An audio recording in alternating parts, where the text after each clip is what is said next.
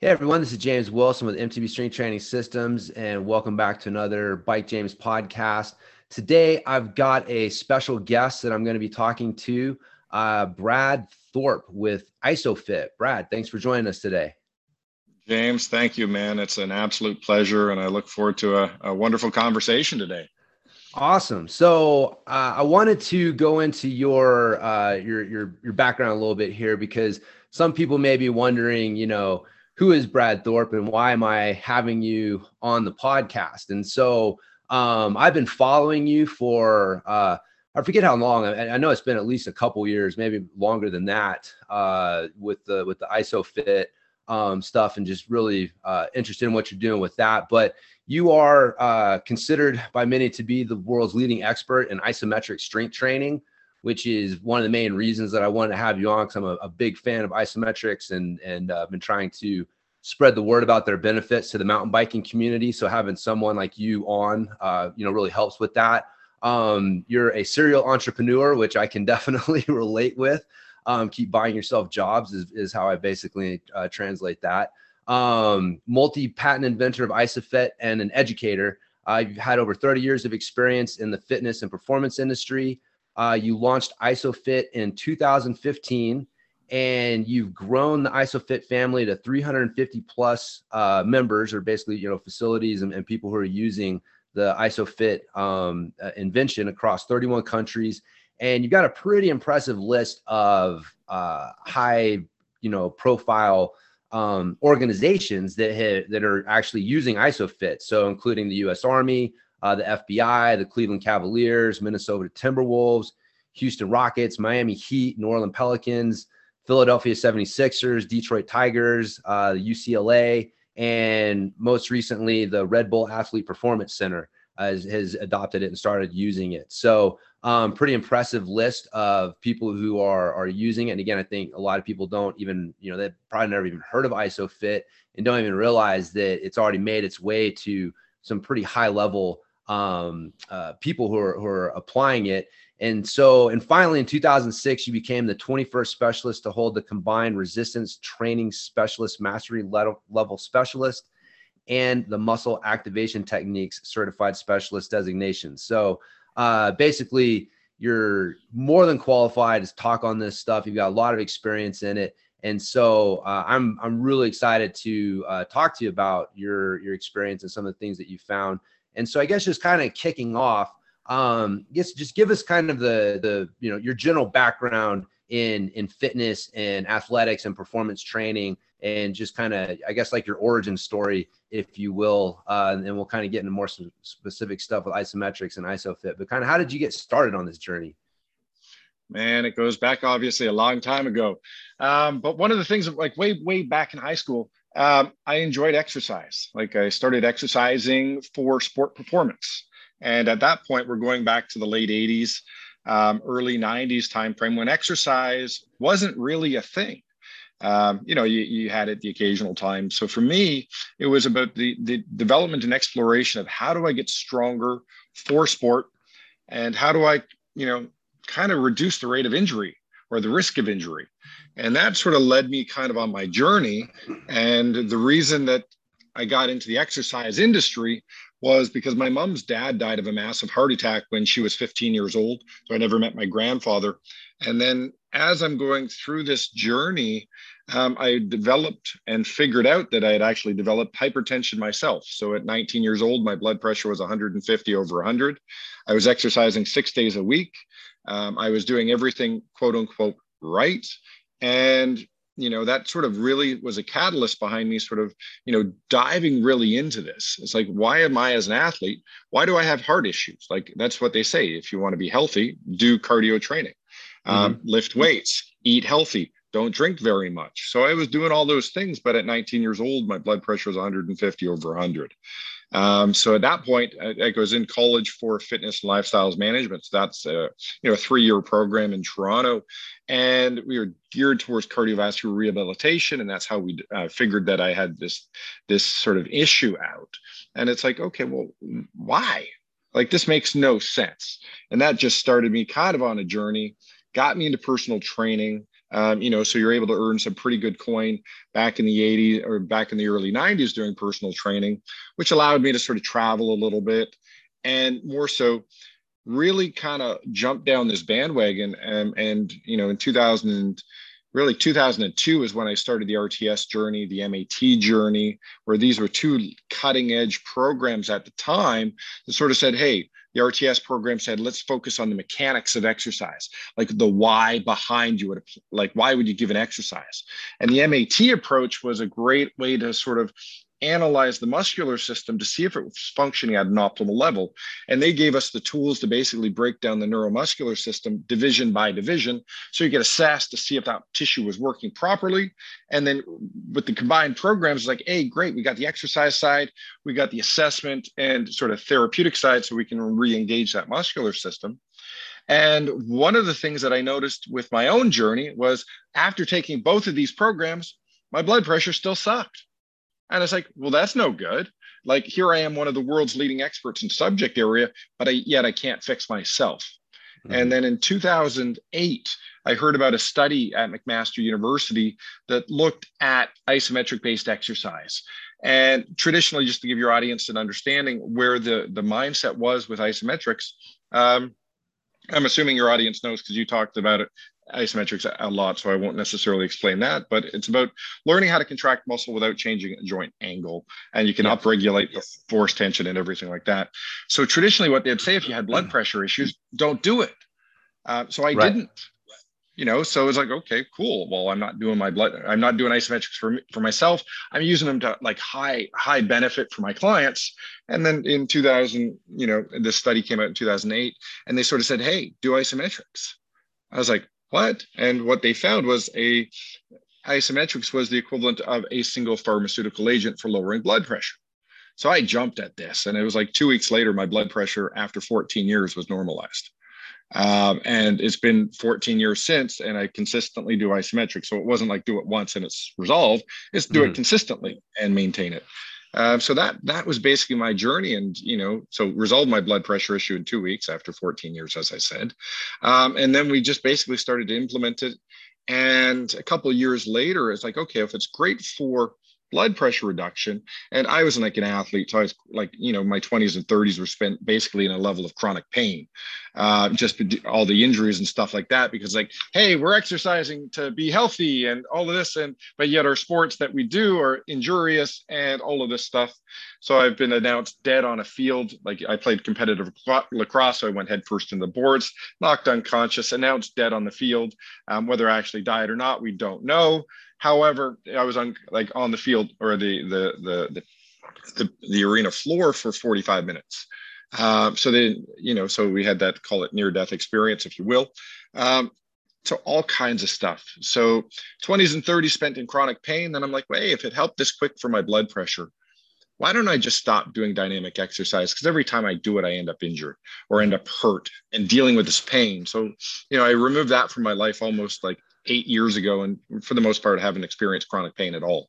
Um, mm. So it's like if you get rid of the stimulus that leads to the pain, maybe the pain goes away.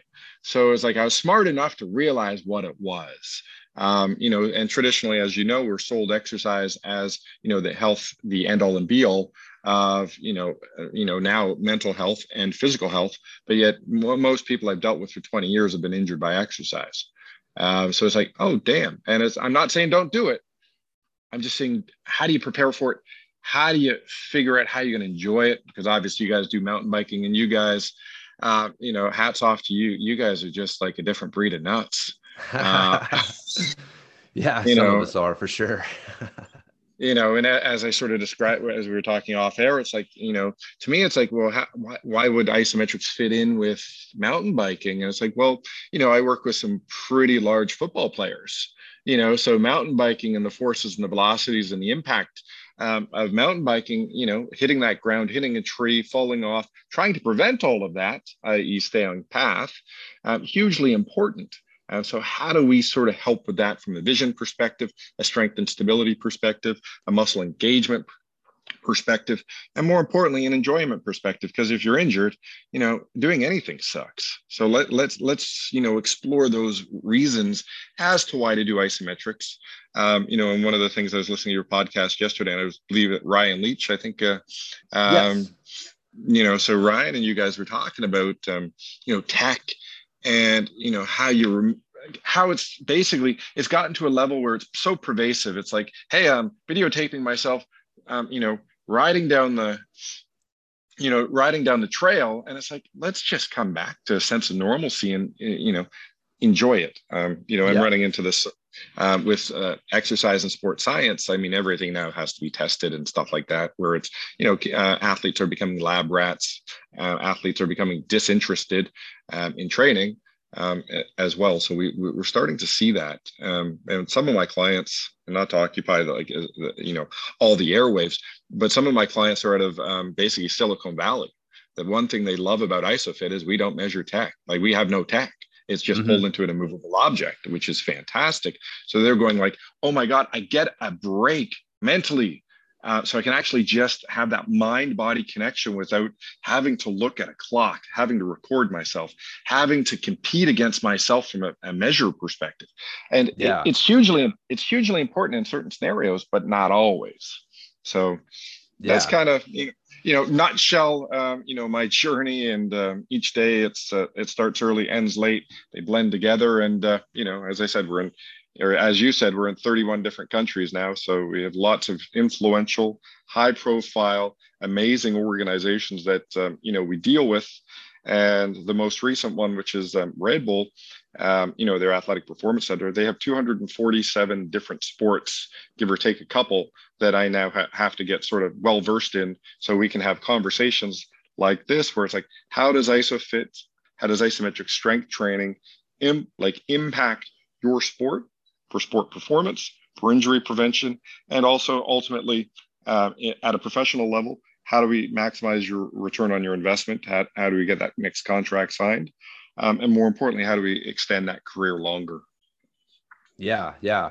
Well, that's yeah, Matt. That's uh, very um, interesting. There's a lot of great points and and things in there, man. I uh, you're you're one of the points that you made that I definitely resonated with was um, how I call it movement based strength training. So I, you know, I have isometrics and then you've got movement based training.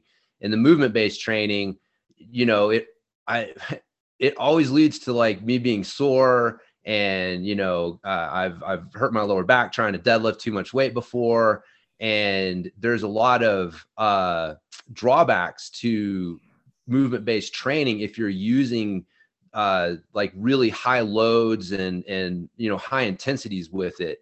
And the thing that I like about isometrics, and, and one of the things that I, I try to explain to riders is that if you're you can use isometrics to one a lot of different things, um, but if you're using it to build strength, then you don't have to rely on the movement based stuff to build strength. So like if you want to do a deadlift, do a deadlift, but you're deadlifting because you're practicing picking something up off the floor, right? Like you're practicing a movement pattern. I'm not trying to get stronger from doing a deadlift because I'm doing an isometric deadlift or, you know, isometric hip hinge in some way that's going to improve my strength in this uh in in this movement pattern but I, I use the movement based stuff to practice the movement pattern and and you know you get better at practice if you're somewhere between like 60 to 80 percent right like you don't you don't improve your skill level if you're at 100% like that's survival not um you know a chance to improve your skill level. And so that um that balance of of using isometrics to to build the strength and, and really is kind of like a core ten, a part of your training program. And then if you want to do the movement based training then that's fine. But because you're not using it to try and quote unquote get stronger then you're not pushing yourself as hard, which limits the injuries and limits the soreness. And so it, uh, um, you know, there's a way to to use them both, but that that insight that you talked about, like, man, whenever I really crank up the the movement based training, the chronic injuries and the soreness and stuff come back. And so if you just focus on isometrics, and I had a similar experience myself where I just really cut out a lot of the movement based stuff and focused on isometrics for a couple years. And I I look at it as almost like a a, a, reset, a body reset, you know, because like the isometrics made me stronger and just more in tune with my body. And so now that I've come back to doing some of the the movement based stuff, you know, I got a 17 year old daughter that I, I work out with, and so we'll you know we'll, we'll do some of the core lifts just to build like some some strength in that area. And I'm doing it again. It's like, man, I feel better than I did before because like I feel like the isometric side has really helped me with um, just understanding myself better. So yeah, that's uh, it, it's yeah, that's really good uh, um, or interesting insights you got there. But yeah, keeping people healthy. You know, we got a lot of older riders, and so that aspect of uh, of you know you're working with athletes to try to extend their career and and help them get another you know extend that contract. But like for the average rider, extending your career may be just like, hey, I want to be able to ride into my 60s and 70s and and beyond and not be uh, you know suffering the whole time. So how do i do that? And i think isometrics are a really big part in that that picture. It well it's really the only part um, you know and that, that offends a lot of people because they have such a bias towards motion based activity.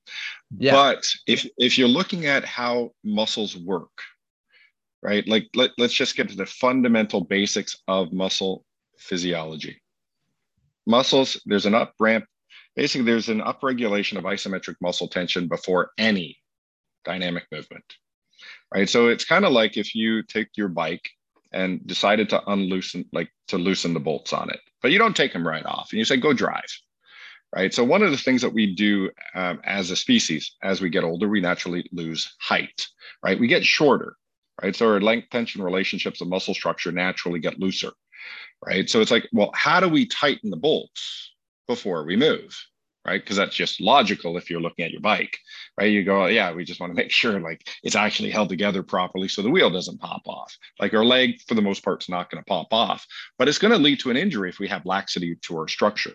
So if we look at it and go okay if i can improve the upregulation of isometric muscle tension for my lower body right? Oh my mid body and my arms and my cervical spine well it's all important because when you're you know going down a trail at a 60 degree incline, which I mean, that may be uh, huge, or it may not be, or like, you know, jumping onto a curve.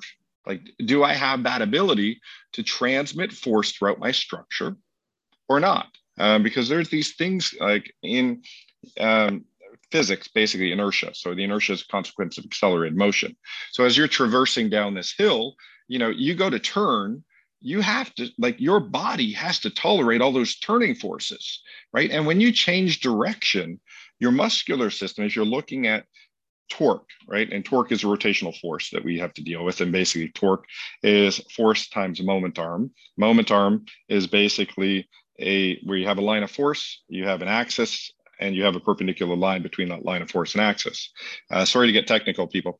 Uh, but it's important. So if you have force times a moment arm, that's the equation for torque, right? And it's actually a static equation, right? It's, it's looking at this isometric occurrence and this period of time at this joint angle and this joint angle, this joint angle, this joint angle.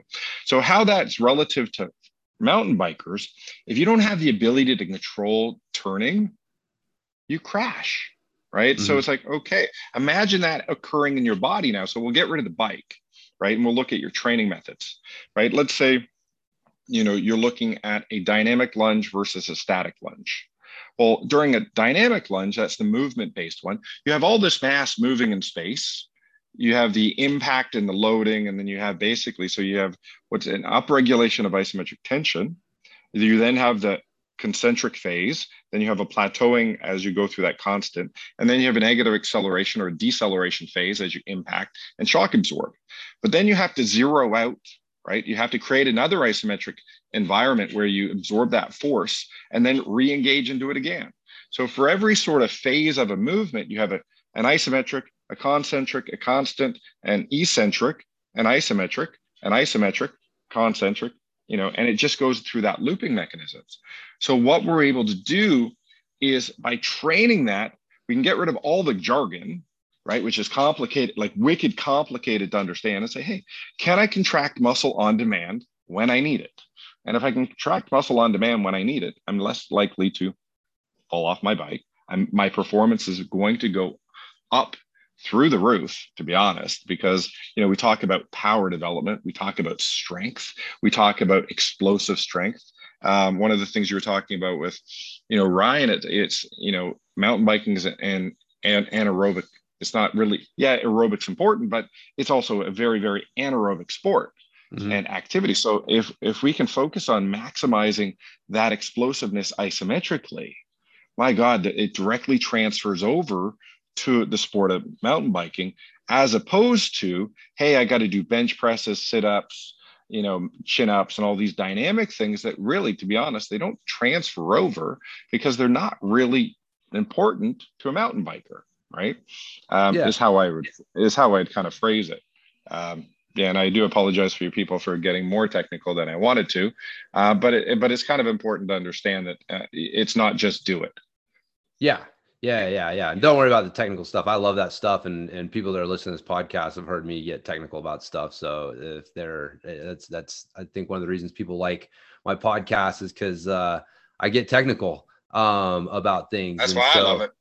Yeah, yeah, and so that's the uh, you know just talking about the the torque and the moment arm. I mean that's you know again like relating that to cornering. You know one of the you know definitely one of the issues that people have with cornering is not being able to get their their hips in the right position. And so they're basically not able to create the, the, the moment arm that can create the torque that can help them corner the bike properly. And a big problem, you know, there, there's thousands of riders who are investing in skills training camps when the reality is is they don't possess the basic uh, stability in the positions that they need to be able to even execute the skills in the first place and so they're they're trying to learn how to corner properly when they don't even have the ability to stabilize themselves in the basic cornering position movement pattern or or something like that. And so um so yeah i think that that's you know the the the, the technical stuff is good because it actually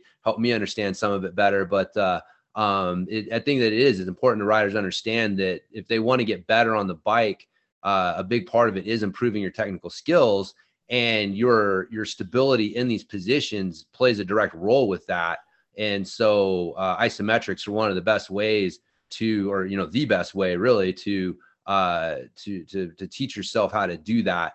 Um you, you know the skill of producing tension like that was one of the i went to a, a workshop by a guy named steve maxwell. I'm not sure if you're uh familiar with him but he's a um a, a jiu-jitsu guy and i've i've done brazilian jiu-jitsu for a few years so that's how i I, I, learned who he was and I went to one of his workshops and he's a, a huge advocate for isometric training. And he mm-hmm. introduced us to uh, a method of isometrics um, he called ramping isometrics, where you basically start with 30 seconds at 50% effort and then 20 seconds at uh, like 75, 80% effort.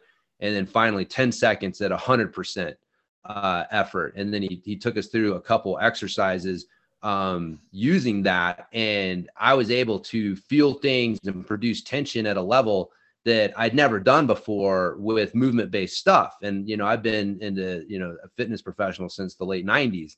And so I thought I knew quite a bit. And so when he started talking about isometrics, I kind of rolled my eyes a little bit and was like, all right, I, you know, I know where this is going. But man, he really you know it, that experience opened my eyes to like there's something going on here that we're not getting with movement based training. And yep. he said something about that, that changed my my view of it. He said the skill of producing tension is one thing. The skill of applying that tension to a movement is another thing. And yep. his whole thing was like isometrics help you improve the skill of creating tension. And then you can apply that tension to whatever it is you want to do your sport your everyday activities. If you you know want to lift weights it'll you know that that's fine not not necessary but some people like to lift weights. They want to do you know the, the deadlifts and the presses and stuff. And so but it, you can it'll help you with that. But the, the way we got it backwards is like using a movement skill like a deadlift or a bench press to try and improve our skill of creating tension. And yep. you know isometrics allow us to bypass that and go directly to that tension creation skill and then we can apply it to whatever uh, whatever we want to do. And so that's that was really like so like a big you know aha moment for me. But it sounds like that's kind of you know what you're you know touching on as well. Yeah, it's um when you when you're looking at it, and you know came to the realization this several years ago. Uh, I used to fight with a lot of people, um, basically do this or don't. And it's like, really, I don't need to fight with anybody anymore because basically what you sort of alluded to. So, isometrics is how you prepare for dynamic exercise, right? A dynamic movement. And dynamic movement is the practice of the skill. Like that's all it is. It doesn't matter if you're mountain biking, that's a marketing term, right? You use a product, you go down a thing. I mean, you know, if you're an endurance cyclist, you call it a different marketing term. Still same bike, mm-hmm. different wheels, potentially different frames. Um, but that's the same it, across all sport, right? It literally is a marketing term of an activity, whether it's weightlifting, you know, all of a sudden if you're Olympic lifting versus powerlifting. I mean, there's different requirements in the sport, but it's still dynamic. Now, here's an interesting concept that's usually lost um, and overlooked. A 1RM, so one rep maximum, is not maximum strength training because it's actually submaximal to an isometric environment. But more importantly, it's slow velocity training, right? And yeah, can you get strong? Absolutely. However, could you generate more force in an isometric environment? Yes. Um, provided the, the, the setup was right and it wasn't just like i'm statically holding like a yoga position like i'm you know pushing into an immovable object um, you know some people would call that overcoming. They're now sort of trying to switch that to what's called the pima which is pushing isometric muscle action.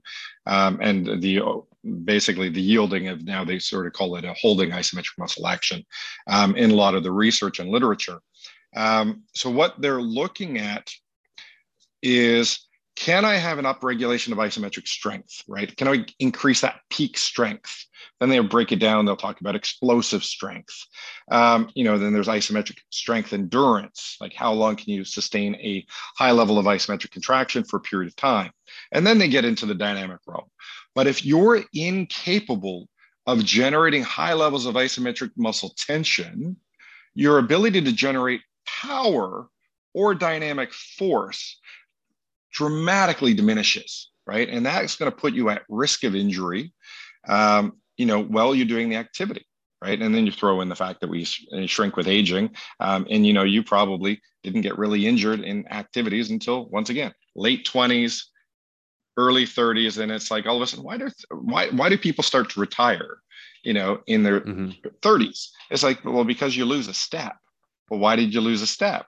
Well, maybe if I undid the bolt a little bit, and I don't transmit force to the same level as I was a couple weeks ago, a couple months ago, a couple years ago, um, I'm just going to end, end up injuring myself. And that's usually when injuries start. You know, if you look at the average age of injury amongst athletes, um, you know, where it's non contact injury, like obviously mm-hmm. if you get run into a tree or you run into a football player, uh, that's a different scenario. But yeah, most most injuries start to add up when you're getting into that sort of, you know, call it really fourth decade. So as you're turning 30, getting into your 40s and you, because you have a senior audience as well right? Where it's like you know they don't like to be called seniors. Like i consider myself at 50 a senior relative to you know average lifespan. Mm-hmm. and mm-hmm. it's like well how do we how do we maintain performance as we get older? Well you, you got to be getting more tight right? Increasing that tension that stiffness. Not so much basically let's reduce that stiffness because that's where you know injuries occur. Yeah. Right? So yeah. so no, Steve man, gave. Yeah. yeah Steve gave you some. Uh, Steve Maxwell. Steve Maxwell. You said right? Yes. Yes. Yeah, gave you some great advice, man. Gave you some great advice. No, yeah, his uh his, his background is really interesting. He's been training for like 50 years. You know, he's uh, in his 60s, approaching 70s, still in like really good, you know, shape. Uh, and his his journey was like, man, I started with isometrics. You know, when I first started training back in the in the 50s or you know 60s or whatever and then he did all the other stuff you know throughout all the years uh, you know the bodybuilding and the kettlebell lifting and the power lifting and the all the stuff. And then he ended up coming back to isometrics finally realizing like man i never should have left in the first place. Like you know we had it yep. figured out back in the day. And I, I, think that's something that people don't really realize is there was a period of time in the the 50s and the 60s where um, isometric training was very popular. And oh, it was, it was huge yeah, highly researched and and very popular, and and then it, it fell out of favor. Like, do you have any, I guess, kind of insights into that, or I guess what like what's your your theories as to like kind of what the the the cycle of isometrics, like what what made it fall out of favor? Uh, well, two things. Um, so first, foremost, it, um, basically York Barbell uh, was a company. Bob Hoffman. Mm-hmm. Um, so he he was huge into isometrics, and they, basically proclaimed isometrics to be the, the, you know the next coming of you know the Almighty. Uh, because of the unbelievable strength gains and everything like that. But then, unfortunately, um, the bodybuilding community was also linked to steroid use, right? So everyone sort of said, "Hey, all the um, all these massive benefits and gains that we're seeing, well, you're also doing steroids. Um, so that's where it came from. And yes, steroids do work, and I'm not an advocate for them, but they do work. And then, but basically, a couple years later, it's like, okay, well, we've now disproven you can still have massive, you know, 40, 50, 60% strength gains by doing isometrics in a small period of time without steroids. So it's like, cool, you just don't get big and freakish. And, you know, so you have that. And then you also have the rise of the fitness industry right? Like in the 60s and 70s, fitness wasn't a thing. Then Arthur Jones, who was one of the biggest names in fitness, uh, created a cam, right, to basically pull over and do like a dumbbell pullover. Um, was his first basic machine, and then he uh, started Nautilus Corporation, um, and then Nautilus basically blew up, and that all of a sudden became a way to sell dynamic exercise equipment. And then th- that was the rise of basically everyone going, oh, I need to do dynamic exercise. And they started going away from isometrics. And when you visually look at isometrics, it appears like you're doing nothing. It appears boring. It appears like, how is that going to achieve anything? We're humans, we're designed to move. No, we're designed to contract muscle. Like, I mean, it's one of those things where it's like, uh, oh, oh, yeah, forgot about that part of the equation. Motion is an opportunity to express that, you know, that tension as you, you mentioned earlier. And it's like, okay, well, if I need to move, and yes, you do need to move, but you got to prepare for that motion. Um, so that's one thing. So you had basically the rise of uh, dynamic exercise. So that's one thing. You had that linking to steroid use. And then in 1968, you had Arthur Jones come out with the term, or not Arthur Jones, sorry, Dr. Kenneth Cooper come out with mm-hmm. the term aerobics, mm-hmm. right? So, and Dr. Kenneth Cooper and a guy named Bill Staub uh, basically brought forth the first commercial treadmill, right? So it's all of a sudden, it's like, oh, now we have walking indoors. We made it available. So walking. Then we had uh, Arthur Jones bringing out all the selectorized equipment or the Nautilus equipment turned into selectorized equipment. It's like, okay, so movement, movement, more movement. We've had movement jammed down our throat for so long, um, but yet we're ill prepared to move. Uh, and you can look at the you can look at the evolution of poor health right? And you can almost link it to directly the rise of the fitness industry, the rise of the promotion of dynamic exercise. And I know that everyone's going to be like, oh my God, that's so untrue. Look at the data. You know, in 1990, there was 9,000 gyms in the United States of America. In 2016, there was roughly 38,000 gyms. Um, in 1990, America's obesity rate was 10%. Um, in 2016, it was like something like 38%, and now it's approaching 50%. It's actually gotten worse. Um, so you can look at that and you go, okay, how are we failing in the promotion of exercise um, as a whole? And you go, well, people, if they're if they get injured when they exercise as a young person, they're going to have basically a phobia to exercise. So it's like, well, let's avoid it. Well, that's not good. Um, and then it's like you go to the gym environment. It's like, hey, you know, we're going to sell you on this and hopefully you never come in right? So they have right. a bad taste they have a very bad taste in their mouth um, about how are we going to prescribe this? And now we're getting to a point where it's like you know we have tvs we have music we have all this entertainment stuff where it's like let's just distract them and maybe they won't even know um, that they're actually moving um, versus having a conscious approach to sort of say you know what? Let's actually learn how to contract muscle before i move let's take a, a step back and say, what is the problem um, with movement? It's you're not strong enough and you're not stable enough. So if you're not strong enough, you can't hold withstand loads. And if you're not stable enough as you accelerate and move, you actually accelerate degenerative change because you have instability with structure. And when you have instability with structure, all of a sudden you're now going to look at it and go, oh, okay, well, if I'm unstable, that usually is a bad thing right? And all dynamic movement, and this is a function of physics, not Brad's opinion, all dynamic movement has to be unstable or you don't move. Mm-hmm. You know, and, and it's like, okay, cool. So how do we make it more stable? Well, you get stronger isometrically uh, because every phase of a joint range is a different opportunity to have isometric muscle strength. It's just intention, right? Like if you jump up and down, you have a choice when you land to spring back up, or you can actually just absorb the shock and don't you don't have to go up right? So there's things like when they're talking about like a stretch response or basically a, a stretch shortening cycle in muscle function. That's an opportunity. You don't it doesn't have to rebound. You, you have mm-hmm. a choice to say hey i don't want to do this um, so that's why people are like doing box jumps and all this sort of stuff they don't just spring off.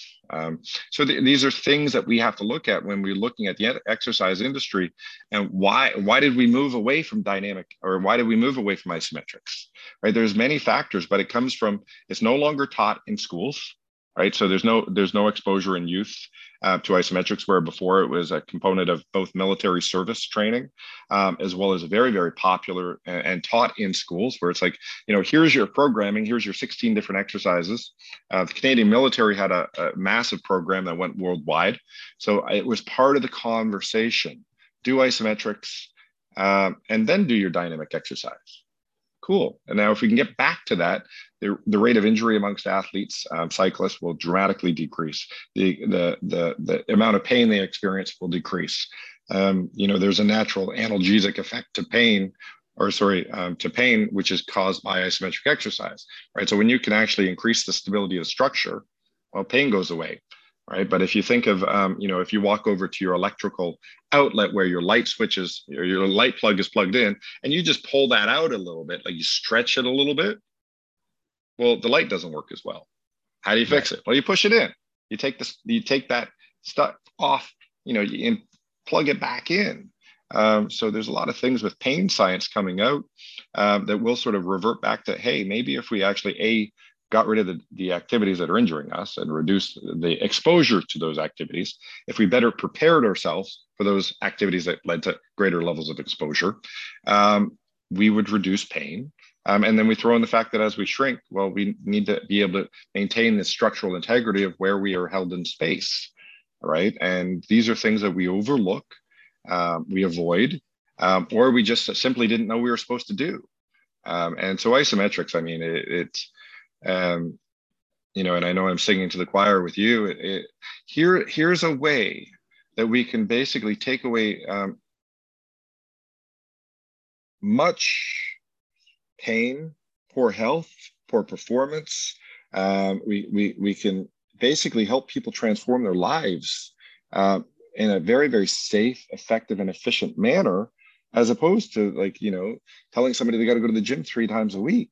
You know, it's like it doesn't work. We've proven that. Um, let's come up with like, hey, do 10 minutes of isometrics a day. Uh, but a day, you know, don't take a day off. You don't need one. Let's reestablish right. that, that communication from your brain to that muscle. Uh, so that way it participates, not just mid thigh pull.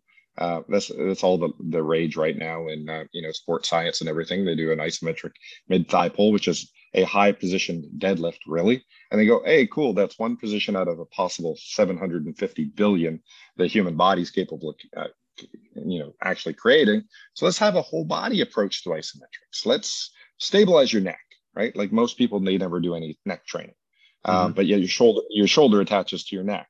So if the foundation of your neck isn't stable, your shoulder never will. Um, the neck, as an example, is also the top portion of your spine uh, or actually it's not the top that your head's the top but if you have low back issues right? And you guys when you're cycling you know you're sort of forward bent um, you know high knee flexion um, or high hip and knee flexion but you're usually hunched over the handlebars. You don't you guys aren't sitting upright uh, you know perfect posture as you're cycling. So it's like okay well as soon as you bend forward you now have shear force going against your vertebral bodies. Is did you take the time to strengthen your back to prepare for that longer ride right? Like, you know, what's the average length of a downhill, you know, um, you know, run for you guys? Oh, I mean, you know, that's the thing with mountain biking. Like you got downhill racers who maybe, you know, have like a three to five minute, super high intensity uh downhill run. Um, the neck thing for them is actually pretty interesting because you know they're wearing a full face helmet, which creates, you know, uh, weight on yep. the end of the lever And so uh, then also just having to survive crashes. I saw you actually posted a, a study uh, not too long ago that looked at isometric strength and brain injuries or, uh, or, or like yeah. the relationship between that. And you actually pointed out how the, the abstract had already scrubbed out the word isometrics. Um, you know, oh, yeah, it's brutal. It's brutal. Yeah, the yeah. So, so, people think that like, oh, I just need to improve my neck strength instead of you realizing like, no, actually the study looked at isometric neck strength and and showing uh, a reduction in in brain injuries that uh, you know the higher your, your isometric neck strength was. Um, and so that uh, so anyway, so yeah, that, that's definitely you know improving the isometric strength of the the entire body is uh, definitely something that yeah I'm I'm I'm a fan of, and you know the neck strength is something that a lot of riders don't really consider doing, and and I'd say like man, movement based training with the neck is a prescription for freaking more neck pain.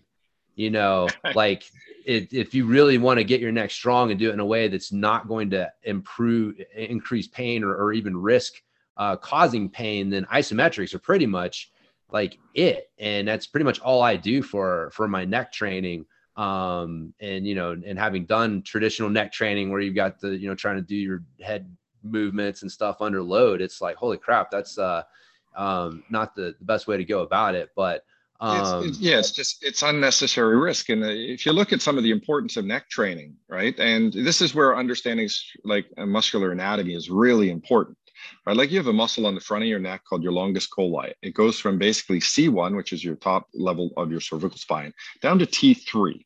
So that covers off basically 10 levels of your spine, right? And you only got 24 of them. Um, if you're looking at basically cervical spine, thoracic spine, and lumbar spine, and disregarding the sacrum and the coccyx, right? So you look at it and you go, well, 10 out of 24, that's almost 50%. So it's about 42%. But then you have muscles in the back of your spine like back of your neck that basically go to stabilize your neck structure. They go from your occiput, so the back of your head, and you mentioned that forward head. You got your big helmet on, right? So these muscles are hugely important if you're not doing neck training. Um, but you're basically your longissimus cervicis, so this thing out by the side, and it's also got a muscle division called your longissimus capitis. So the two of them combined go from basically your occiput to the back of your skull down to below your shoulder blade, so down to about T6. So that covers off 58% of your spine. So it's like, oh, okay, well, if I'm choosing to leave 58% of my spine unstable, less optimized, performance is going to be downgraded.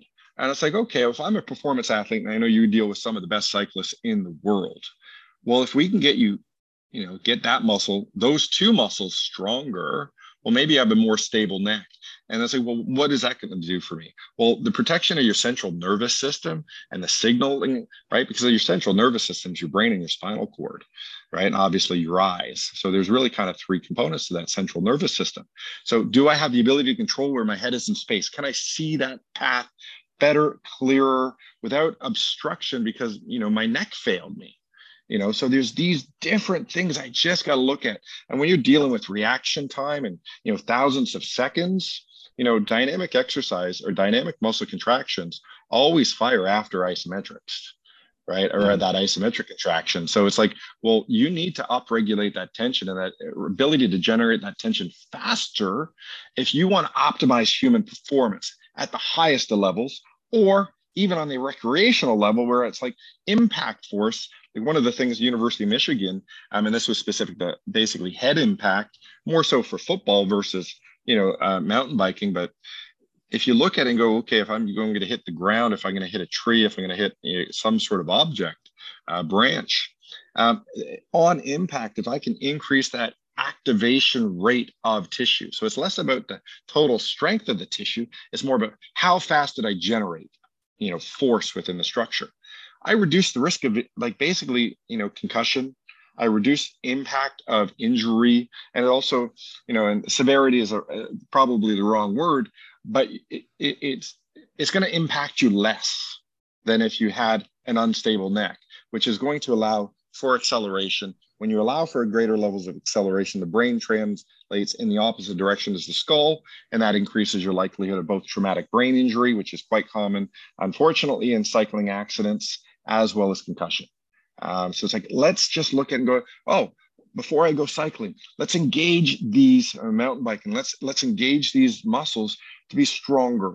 So to have a strategy in place, um, and you know, another conversation we'll sort of sit down and talk about your atomic training program because uh, I'm uh, like, you know, I haven't actually looked at it, but it's like, how how do we sort of add to that program where it's like, okay, well, let's explore 360 degrees around the neck. Let's explore 360 degrees around the trunk and spine. Let's explore 360 degrees around your shoulder complex and also your lower body stuff, right? Because it's heavily important that all of these muscles engage isometrically before you engage in dynamic activity. And mm-hmm. it comes back to, you know, if you want an energy bleed, um, you know, which is quite common in, you know, uh, uh, performance training, where it's like if you have this energy bleed, you're not going to transmit force better, right? So as you guys sort of, you know, are generating uh, power to go up a hill or up a run or to ju- jump over something, like you got to be like the stronger you are isometrically, the more power you guys can generate. Um, yeah, oh, it must be time almost to hang with my dogs. Um, the yeah, the uh, so it's it's about how do how do we just maximize and optimize human performance right? And it's um, i'm not about i'm not going to tell you not to move. I'm going to tell you how do you optimize uh, your preparation for a movement so you move at an optimal level. So you can you know perform at that highest level as i as i keep coming back to. Um, and that's one of the reasons people seem to keep calling me. Um, yeah. it's like how, how how do i optimize performance for this uh, sport? It's like okay cool well, let's focus on isometrics. Um, you know, I work with some of the top break dancers in Canada all of a sudden. Um, why? And, you know, they're looking at 45 seconds of doing some of the coolest uh, maneuvers um, that your human body can capable of doing it. But every time they transition from a move to a move to move, it's all isometric based. Uh, you know, and if you take a photograph of somebody sort of spinning on their hand upside um, down, you can analyze all these different joint ranges and muscle participations. And now it's like, okay, just add centripetal force um, and then you understand how, how you can sort of take isometrics and blow it into breakdancing, blow it into mountain biking, blow it into football, blow it into lacrosse, um, bodybuilding. Um, you know, as you said, you come from a strong Brazilian jiu-jitsu background. You know, we work with some of the top Brazilian jiu-jitsu fighters in the world. Yeah. Um, why? Because uh, Brazilian jiu-jitsu is almost the sport of isometrics, right? uh, it's like you know, because if you if you lack isometric strength and you're pushing yourself into a position, well, you you tap. Um, yeah. If you can't overcome it or get out of it, or if you're looking at reaction time, um, how do I get how, how do I get faster to get into that position? Um, you know, and it comes back to having a better firing rate. Uh, yep. Comes back to isometrics, holding. You know, what's your grip strength, right? And that that could translate into rock climbing all of a sudden. You know, all all of these different things where it's like, you know, it permeates every aspect but we were sort of uh, discussing earlier and it's like you're you're sort of saying if you're we can't blame our basically our our, our tools. We ha- we have to prepare our body to morph into whatever our tool is. And it's like a lot of um, you know people let's say you're an occupational athlete you work at a desk and all this sort of stuff.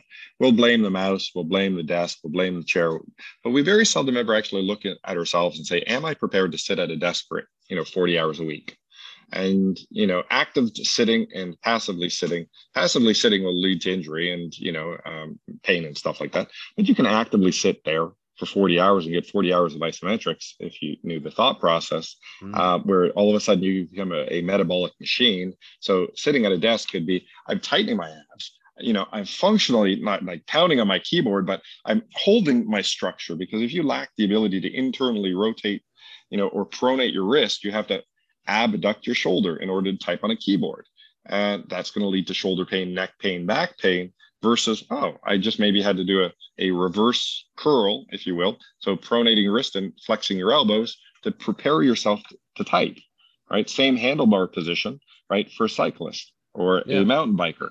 You know, did I take the time to engage these muscles I not, might not know the names of in order for them to optimize my performance, reaction time, and, you know, unfortunately impact resiliency, you know, when you fall, because uh, it, it's a, you know, I liked your thing. It's it's not a question of when, but how bad or whatever it was you uh, for the for the injury, right? Yeah, yeah. So it, those that have crashed and those that are waiting to crash is the yeah, uh, exactly. yeah. Yeah, exactly. And for me, that was like, yeah, it's so true. And I mean, at the end of the day, I'm not, I'm not saying don't do activities. That's not what I'm saying. And I hope nobody heard that. I, I what I want people to do is start preparing for the activities that they love to do. Uh, and that's one of the biggest things that we we fail on. And you know, we have a bunch of courses in place where it's like, okay, well, let's te- teach you the fundamentals of isometrics, right? How does isometrics apply to first and foremost just muscle function because most professionals don't even know that part. So let's bring it back to there. Let's teach you how to actually increase peak force, to teach you tendon resiliency, right? Like how does your tendon become stiffer because that muscle transmit force into the tendon, the tendon moves the bone. So without that sort of link in between, you know, uh, performance goes down. So we teach people how to basically optimize all of those processes um, and then apply to the sport or activity that you love to do you know so for the um, the, the, strength coaches of the world um, it's a great program. For the exercise enthusiasts well we got programs coming out that are geared, geared towards them where it's like hey here's a master class on you know call it cycling mechanics or downhill um, downhill mountain biking you know let's look at those. And you know the reason i mentioned that because we're we're going to do some we're going to collab and do some programming. Um, nice. because i i, th- I, th- I think that's going to be pretty awesome. And, you know, obviously, I just threw that in your face. So hopefully, uh, you say yes, and um, you know, because we you have access, I have information, uh, and we can help a ton of people get better. So yeah. and, and quickly. And quickly, like we're not, we're, we're not talking months. We're talking like you know within two weeks, you'll notice a, a massive difference in your performance. Yeah. So yeah. Yep.